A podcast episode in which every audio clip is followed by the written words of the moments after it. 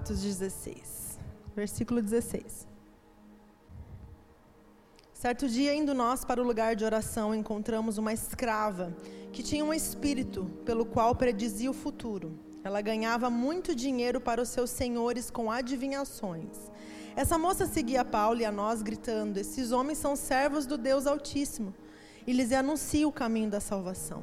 Ela continuou fazendo isso por muitos dias. Finalmente, Paulo ficou indignado, voltou-se e disse ao Espírito: Em nome de Jesus Cristo, eu lhes ordeno que saia dela. No mesmo instante, o espírito a deixou.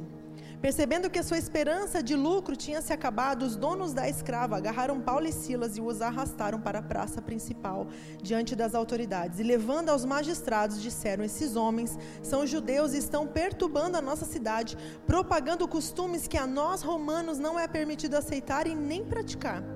A multidão ajuntou-se contra Paulo e Silas, e os magistrados ordenaram que se lhes tirassem as roupas e fossem açoitados. Depois de serem severamente açoitados, foram lançados na prisão. O carcereiro que recebeu instrução para vigiá-los com cuidado. Tendo recebido tais ordens, ele os lançou no cárcere interior, lhes prendendo os pés no, no tronco. Por volta da meia-noite, Paulo e Silas estavam orando e cantando hinos a Deus, e outros presos os ouviram. De repente, houve um terremoto tão violento que os alicerces da prisão foram abalados.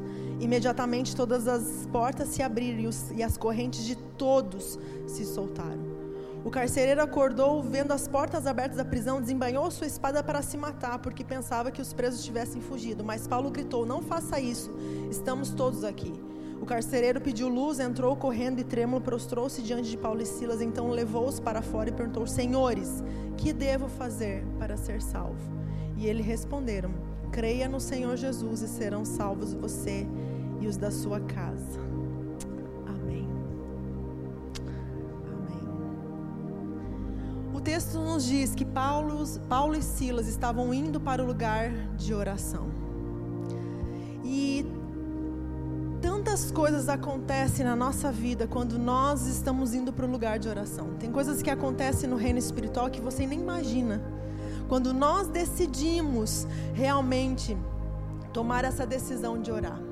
Há uma batalha sendo travada que até você chegar nesse lugar de oração. Distrações acontecem, né? interrupções, ocupações, urgências, tudo para nos tirar desse caminho de oração. Paulo e Silas estavam indo orar.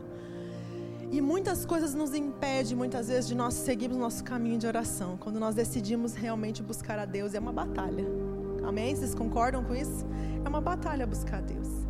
E Paulo e Silas, então, eles foram interrompidos no seu caminho por uma mulher com espírito adivinhador. Na versão de vocês, eu li na NVI, mas na versão de vocês fala espírito adivinhador. E no original, essa palavra adivinhador, esse espírito adivinhador, é o espírito de Pitom era uma pitonisa, uma sacerdotisa de Pitom. Pitom era esse espírito que ele é, fazia adivinhações. Tá? Então, uh, essa mulher, quando ela começa a predizer o futuro e fazer adivinhações, ela estava sobre a ação de um demônio, que é o que a gente acabou de ler aqui. E esse demônio, esse espírito, se chamava Pitom. Tá? Ela carregava, então, o demônio territorial daquela região de Filipe ali era um principado que atuava naquela cidade.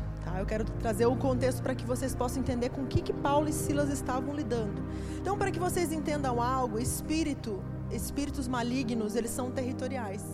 Tá? Eles atuam sobre regiões, cidades, eles ganham o direito de atuar sobre regiões, cidades e pessoas. Então, demônios são territoriais. Então, não precisa hoje entender muito de libertação para nós sabermos que tipo de espírito tem atuado no mundo. Quem se arrisca? O espírito de medo. O espírito de medo ele tem reinado, ele tem governado, ele tem atuado, ele tem ganhado o direito de reinar, ele tem ganhado a autoridade de andar livremente, né? Então nós, o medo tem encontrado espaço para atuar. E a gente está sobre esse, essa ação desse espírito maligno. E a Bíblia diz que esse esse principado que Paulo e Silas estavam enfrentando era o espírito de Pitom. E não sei se vocês sabem, Pitom é uma serpente. Conhece a Pitom? É uma serpente e ela ela não mata porque teve veneno, ela mata por asfixia. Ela é uma cobra classificada como constritora. Ela realmente abraça a sua vítima e ela sufoca, ela vai tirando, na verdade, a capacidade da circulação do sangue, vai perdendo oxigênio e os órgãos vitais vão morrendo por essa asfixia. Então, esse é o tipo de cobra que atua dessa maneira. Ela não tem veneno, mas ela mata assim.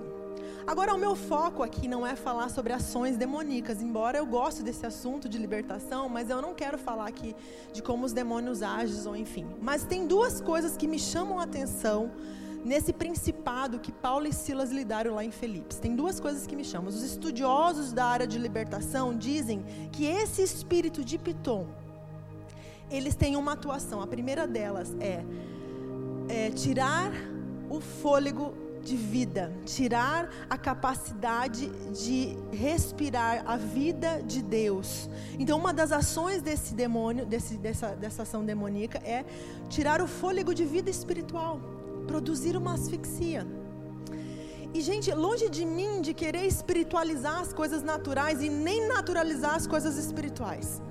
Mas tem algo que me chama a atenção aqui. Porque o que eu mais tenho visto são pessoas que estão perdendo o seu fôlego.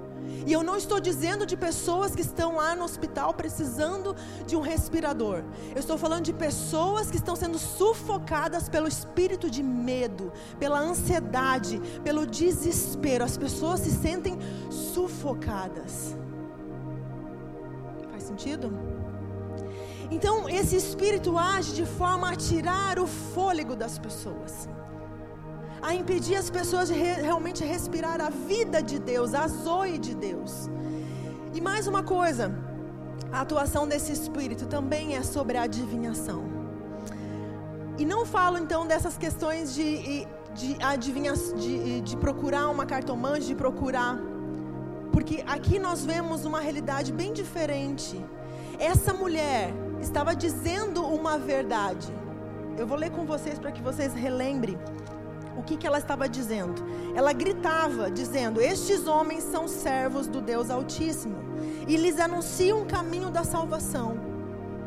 Essa mulher, esse espírito agindo na boca dessa mulher, estava falando uma verdade. Estes homens são servos do Deus Altíssimo e eles lhes anunciam o caminho da salvação. Elas estavam falando uma verdade Agora, existe algo também que eu tenho visto nesses últimos dias, que são direções erradas em nome de Deus. Eu tenho visto muito desse espírito agindo, dando direções erradas em nome de Deus. O que nós vemos aqui, Paulo e Silas estavam tendo uma distração profética e não uma direção profética. Nós temos visto muito dessas distrações proféticas em nome de Deus. E nós daqui podemos ver que Paulo e Silas, diante daquela mensagem que essa mulher gritava o tempo todo, embora fosse uma verdade, ele não, ele não se distraiu com a mensagem, embora ela parecesse bonita. Nossa, que linda essa mensagem. A mensagem poderia parecer bonita, mas Paulo não se deixou levar pela mensagem. Paulo não se distraiu com a mensagem. Tem pessoas se distraindo com a mensagem profética.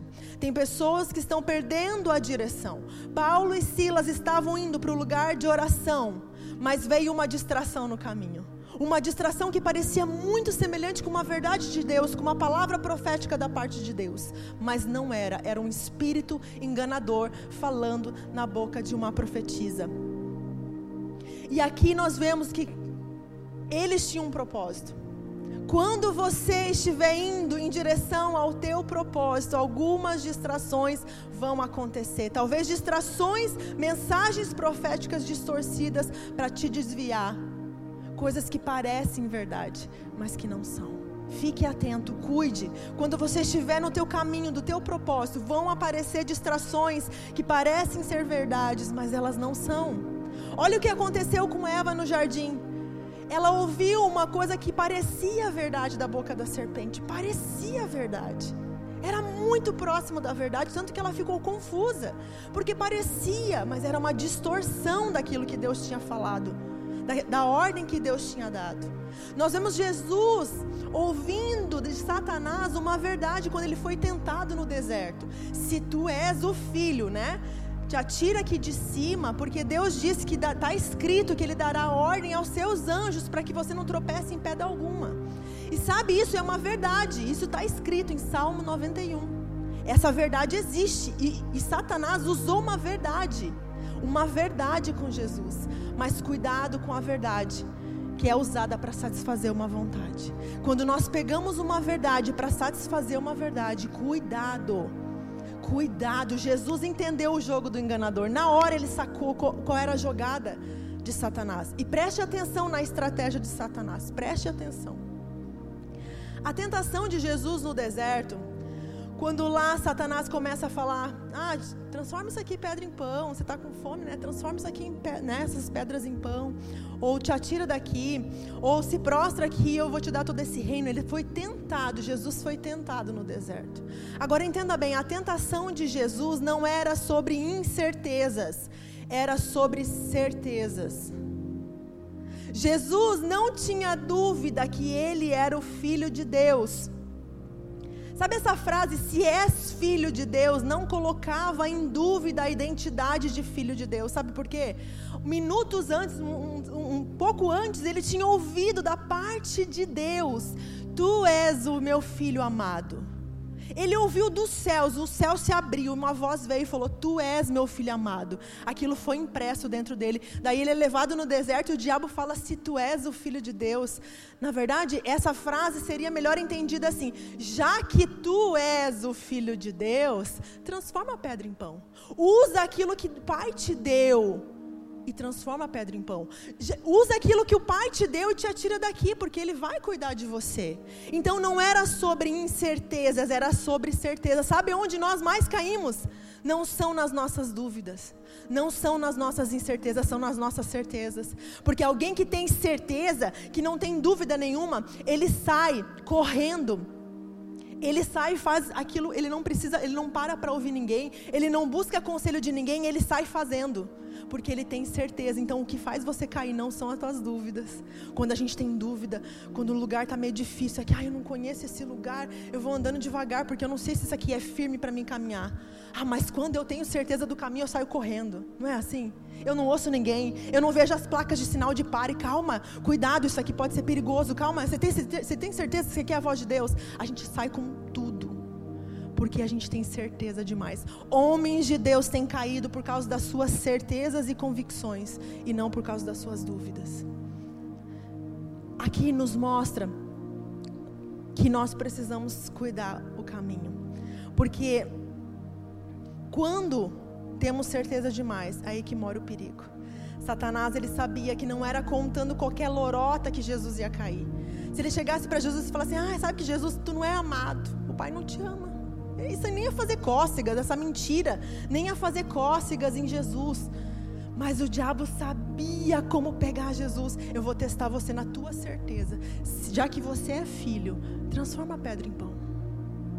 Satanás tentou Jesus na certeza que ele carregava. E nós muitas vezes vamos ser tentados nas nossas certezas. Essa foi a estratégia de mestre, dos mestres dos enganos, né? Então, quando nós temos certeza demais, como eu falei, a gente avança muito rápido. E esse demônio que falou na boca dessa mulher, que nós lemos aqui em Paulo e Silas, na história que nós lemos, ele também testou a certeza de Paulo e Silas. Olha o que, que eles falaram. Esses são servos do Deus Altíssimo. Eles anunciam a vocês o caminho da salvação. Uou! Que mensagem! Uau, que certeza! Sim, eu carrego isso. Mas Paulo e Silas não se distraíram. Eles não se distraíram com essa mensagem. Então aqui nós vemos que não foi uma dúvida, foi uma certeza. As certezas, elas têm mais poder de nos desviar do caminho do que a dúvida. Porque você não consulta mais ninguém, você não depende mais de ninguém.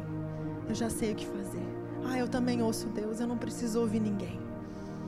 Então são as dúvidas que faz a gente parar e pensar um pouquinho e buscar conselho, mas a certeza elas nos fazem cair. E Paulo e Silas então estão também sendo confrontados e tentados pela certeza. E a Bíblia diz lá no versículo 18: Assim, ela continuou fazendo isso por muitos dias. Finalmente Paulo ficou indignado E daí voltou-se e disse ao espírito: Em nome de Jesus Cristo, eu lhe ordeno que saia dela. No mesmo instante, o espírito a deixou. Olha só, Paulo ficou indignado, porque, embora fosse uma verdade que estava sendo dita na boca daquela mulher, ele sabia que tinha algo desalinhado com Deus. Tinha algo que não batia. Peraí, da onde está vindo essa mensagem? Não, isso aqui é uma distração. Isso aqui é uma tentação. Eu não vou cair nisso. Ele sabia que algo estava desalinhado, por mais que parecia tudo muito perfeitinho, mas estava vindo da boca de uma pessoa errada. Não, não, não, não pode ser verdade isso. E Paulo então ficou indignado e ele expulsou. Cuidado com as verdades que vêm fantasiadas. Né? As, as, distrações, na verdade, que vêm fantasiadas de verdade. Elas podem estar muito bem camufladas, mas são distrações. E Paulo, na hora, identificou e expulsou o espírito. Quando Paulo expulsa o espírito dessa mulher, ele criou uma confusão, causou uma revolta, na verdade, naquela cidade. Os donos dessa mulher, porque tinham mexido no lucro, né, agora mexeu no bolso deles, eles não iam mais ter lucro com as adivinhações dessa mulher. Então, Paulo e Silas foram levados diante das autoridades, nós vemos lá no versículo 20. E levando-os aos magistrados, disseram: Esses homens são judeus, estão perturbando a nossa cidade, propagando costumes que a nós romanos não é permitido aceitar e nem praticar. Sabe, esse versículo causa a mesma revolta da gente ler e falar assim: peraí, sabe a mesma revolta? Isso pode, mas isso não pode? Tipo assim, não pode orar, mas pode adivinhar é, debaixo de um demônio de adivinhação, debaixo de uma possessão demoníaca, pode, mas orar não pode. É a mesma revolta que a gente está tendo nesses dias, né? Sobre algumas coisas que pode, outras coisas que não pode. E ali está. Que, que, que, loucura essa mensagem que esses homens estavam falando. Olha, eles estão propagando costumes que a nós, judeus, não é lícito fazer. Tá, mas eles estavam lucrando em cima da possessão daquela mulher. Eles estavam fazendo isso.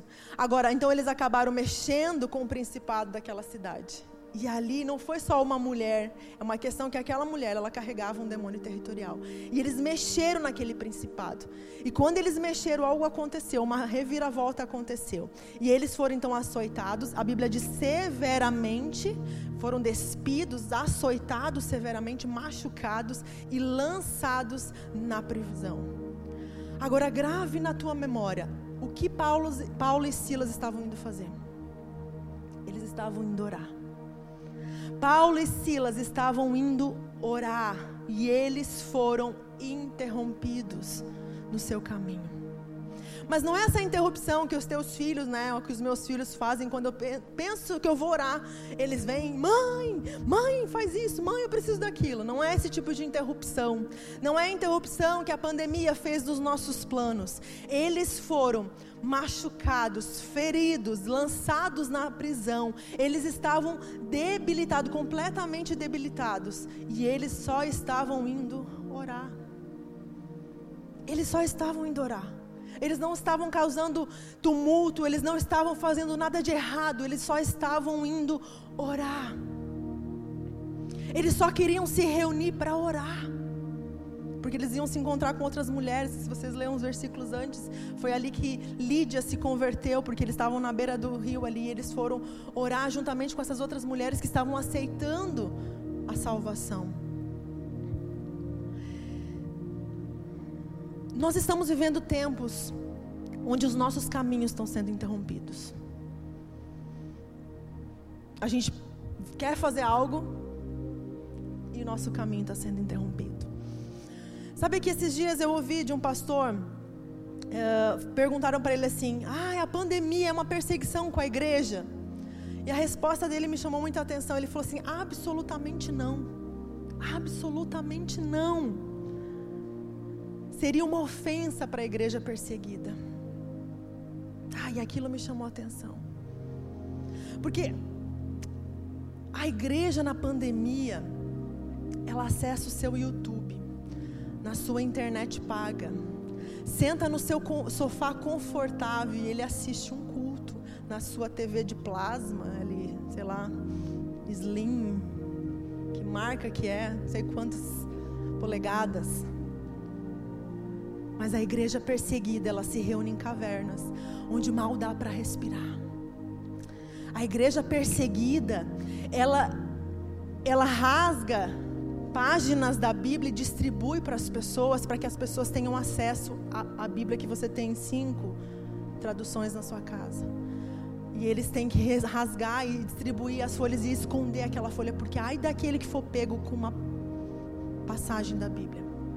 A igreja perseguida, ela está dentro de um culto, adorando, mas sabe que a qualquer momento ela pode ser pega e ser ameaçada de morte. Eles adoram sobre a ameaça de morte. A igreja perseguida é aquela que se reúne na casa e um policial entra e te prende porque você estava louvando a Deus. Essa é a igreja perseguida. Então a igreja da pandemia, ela não é a igreja perseguida. Estamos muito longe disso. Eu gostaria que vocês refletissem algo. Como eu falei, essa não é uma pregação, não é uma ministração, é algo para que eu quero que vocês reflitam. Gente, entenda bem o que eu vou falar, tá? Por favor. Não me julguem mal. Entendam bem, eu só quero realmente que vocês reflitam para que vocês saiam de uma mentalidade cauterizada. É para vocês refletirem. Entendam o que eu vou falar longe de mim. Eu não estou desmerecendo o sofrimento das pessoas na pandemia. As pessoas estão sofrendo, isso é um fato. Mas o sofrimento ele sempre existiu. O sofrimento ele sempre existiu. Só que os nossos olhos hoje, eles se voltam para o sofrimento da pandemia. Mas o, e o sofrimento das mulheres que apanham dos seus próprios maridos dentro da sua própria casa? E o sofrimento das crianças que são violentadas e abusadas sexualmente pelos próprios pais e cuidadores? E o sofrimento que a guerra causa? e o sofrimento que a fome causa, e o sofrimento da igreja perseguida. O sofrimento sempre existiu, mas isso estava tão distante de nós. Ah, isso não me afeta, porque está distante de mim. Mas a pandemia não, a pandemia agora está me afetando. Então agora eu sei a dimensão do sofrimento. Será que nós sabemos? Será que nós sabemos?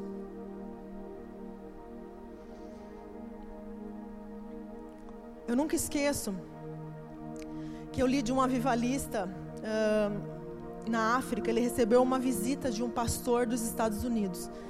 E na despedida, né, daquela visita desse pastor dos Estados Unidos, ele falou assim: Olha, missionário, nós vamos, a minha igreja, nós vamos estar orando por vocês por causa da miséria de vocês.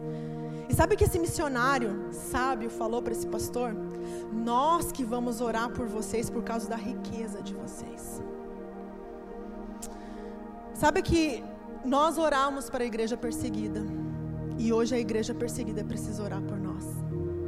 Para que nós possamos aprender a lidar com o sofrimento. Hoje é a igreja perseguida que precisa nos ensinar a manter o fervor, o fervor mesmo em meio à dor. É a igreja perseguida que precisa nos ensinar a manter a adoração mesmo diante de impossibilidades. Hoje é a igreja perseguida que tem que nos ensinar coisas. Elas, eles que têm que orar por nós. Nós temos que aprender com Paulo e Silas como orar e adorar em meia dor. A prisão, ela não afetou a fé deles. Nem os açoites, nem a injustiça, não afetou. Era uma fé inabalável. E sabe qual é a pergunta que tem queimado no meu coração nesses dias? Que é uma passagem que Jesus fala assim: quando o filho do homem vier, encontrará fé na terra? Quando o filho do homem vier, qual a qualidade de cristão que ele vai encontrar? Qual é a qualidade de cristianismo que nós estamos produzindo como igreja? Que nós estamos ensinando as pessoas terem? E a Bíblia diz que esses homens cantavam e adoravam. E sabe, não havia uma música de fundo sendo cantada. Não havia um soaking para estimular a adoração e a oração desses homens. Não havia nada disso, apenas dor. Pés amarrados num tronco. Eles estavam sofrendo atrás das grades, impossibilitados de ir e vir. Mas eles tinham algo, um espírito livre. E a boca deles não havia sido amordaçada. Então eles abriram a boca e eles começaram a louvar. E eles começaram a orar. E a Bíblia diz que eles, nesse momento difícil que eles estavam passando, eles abriram a boca e começaram a orar e a adorar. Ah, o que sai de uma pessoa nesses momentos quando nós somos exprimidos é a nossa essência que é revelada. Paulo e Silas estavam sendo espremidos e ali revelou a essência. Quer conhecer uma pessoa? Olha para ela nos tempos difíceis. Quer conhecer alguém? Porque, gente, a nossa essência é revelada. As crises têm revelado a essência das pessoas. É os momentos difíceis que revelam quem realmente é uma pessoa. As pessoas mostram quem elas realmente são em momentos difíceis.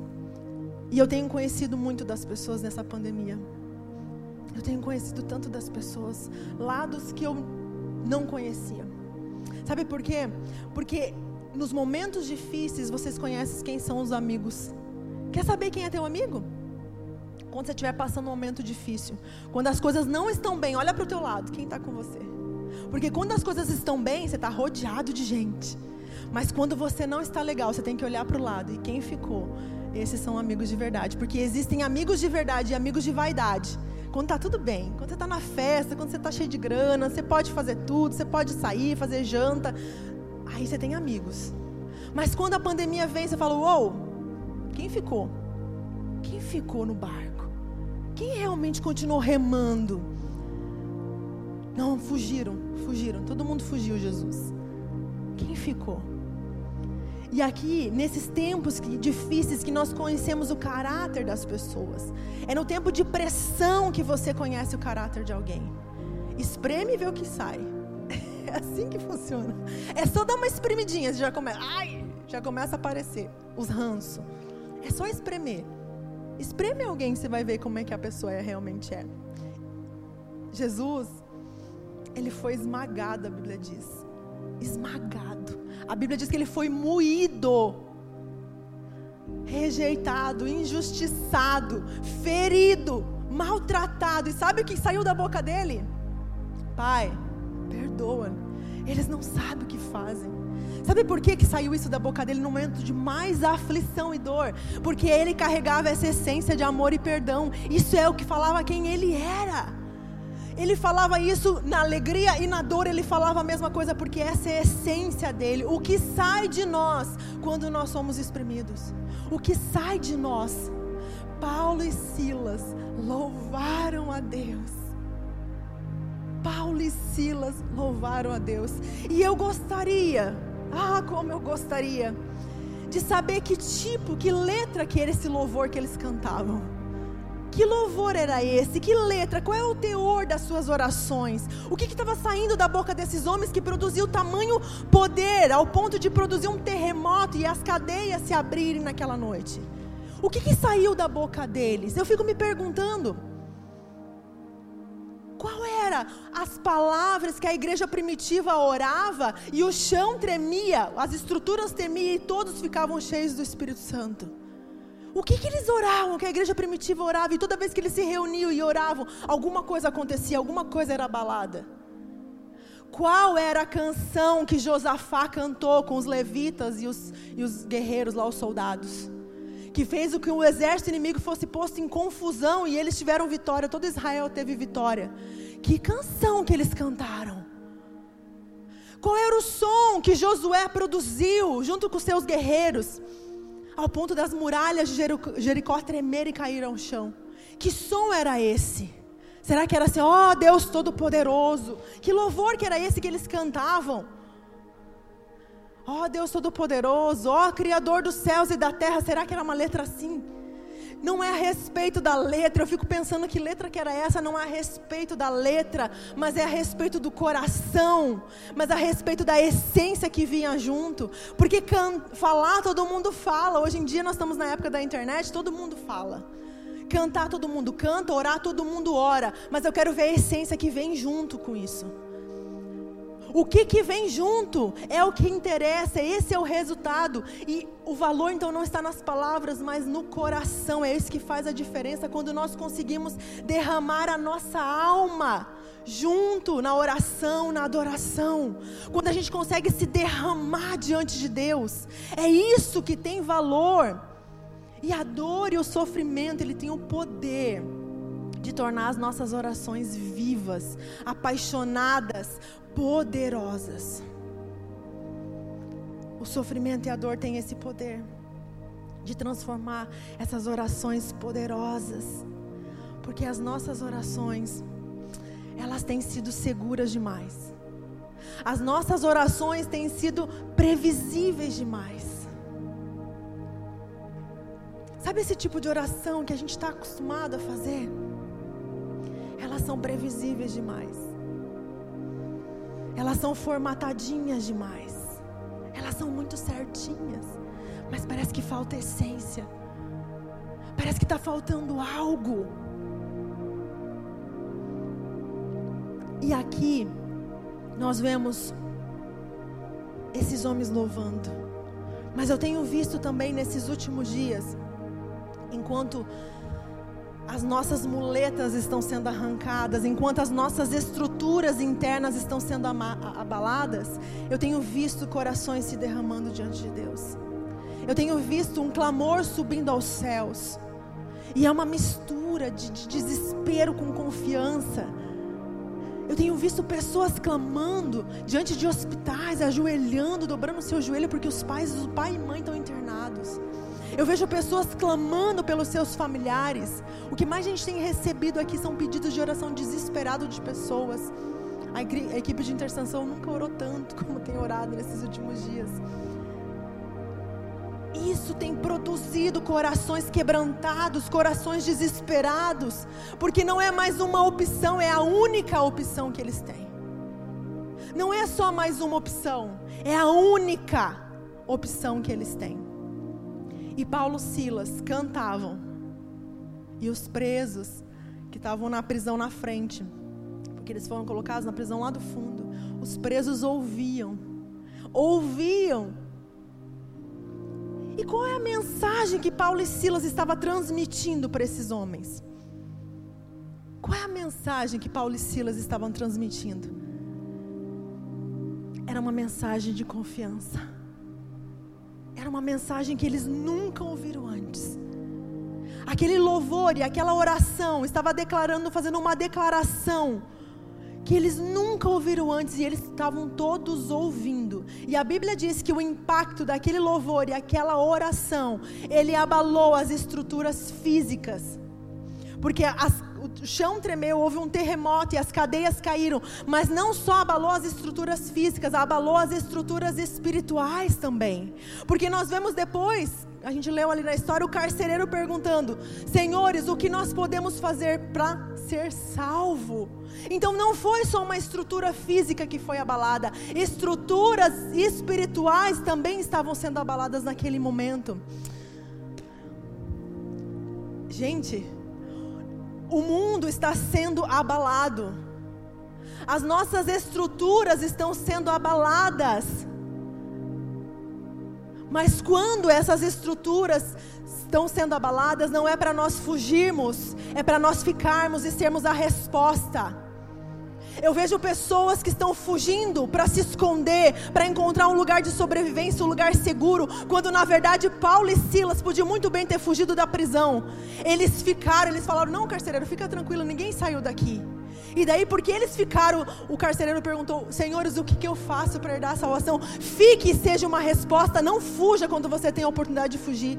Paulo e Silas podiam muito bem falar: Nossa, o Senhor nos libertou, o Senhor é bom, vamos sair louvando, porque o Senhor abriu a porta da prisão. Não, eles ficaram e eles se tornaram uma resposta. Igreja, é momento de ser a resposta.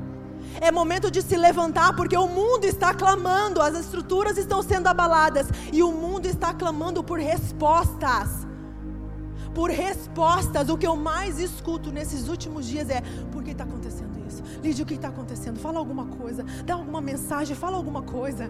Agora é o momento da nossa boca se abrir e começar a declarar as verdades de Deus, porque as estruturas do mundo estão sendo abaladas para permanecer só o que não pode ser abalado. A nossa fé tem que ser inabalável, inabalável num Deus inabalável, num reino inabalável. Nós precisamos estar firmes em Deus nesse momento. A oração, ela muda a oração e louvor, ela muda as atmosferas dentro de nós e depois fora de nós. Quando nós começamos a louvar e adorar, essa atmosfera começa a mudar.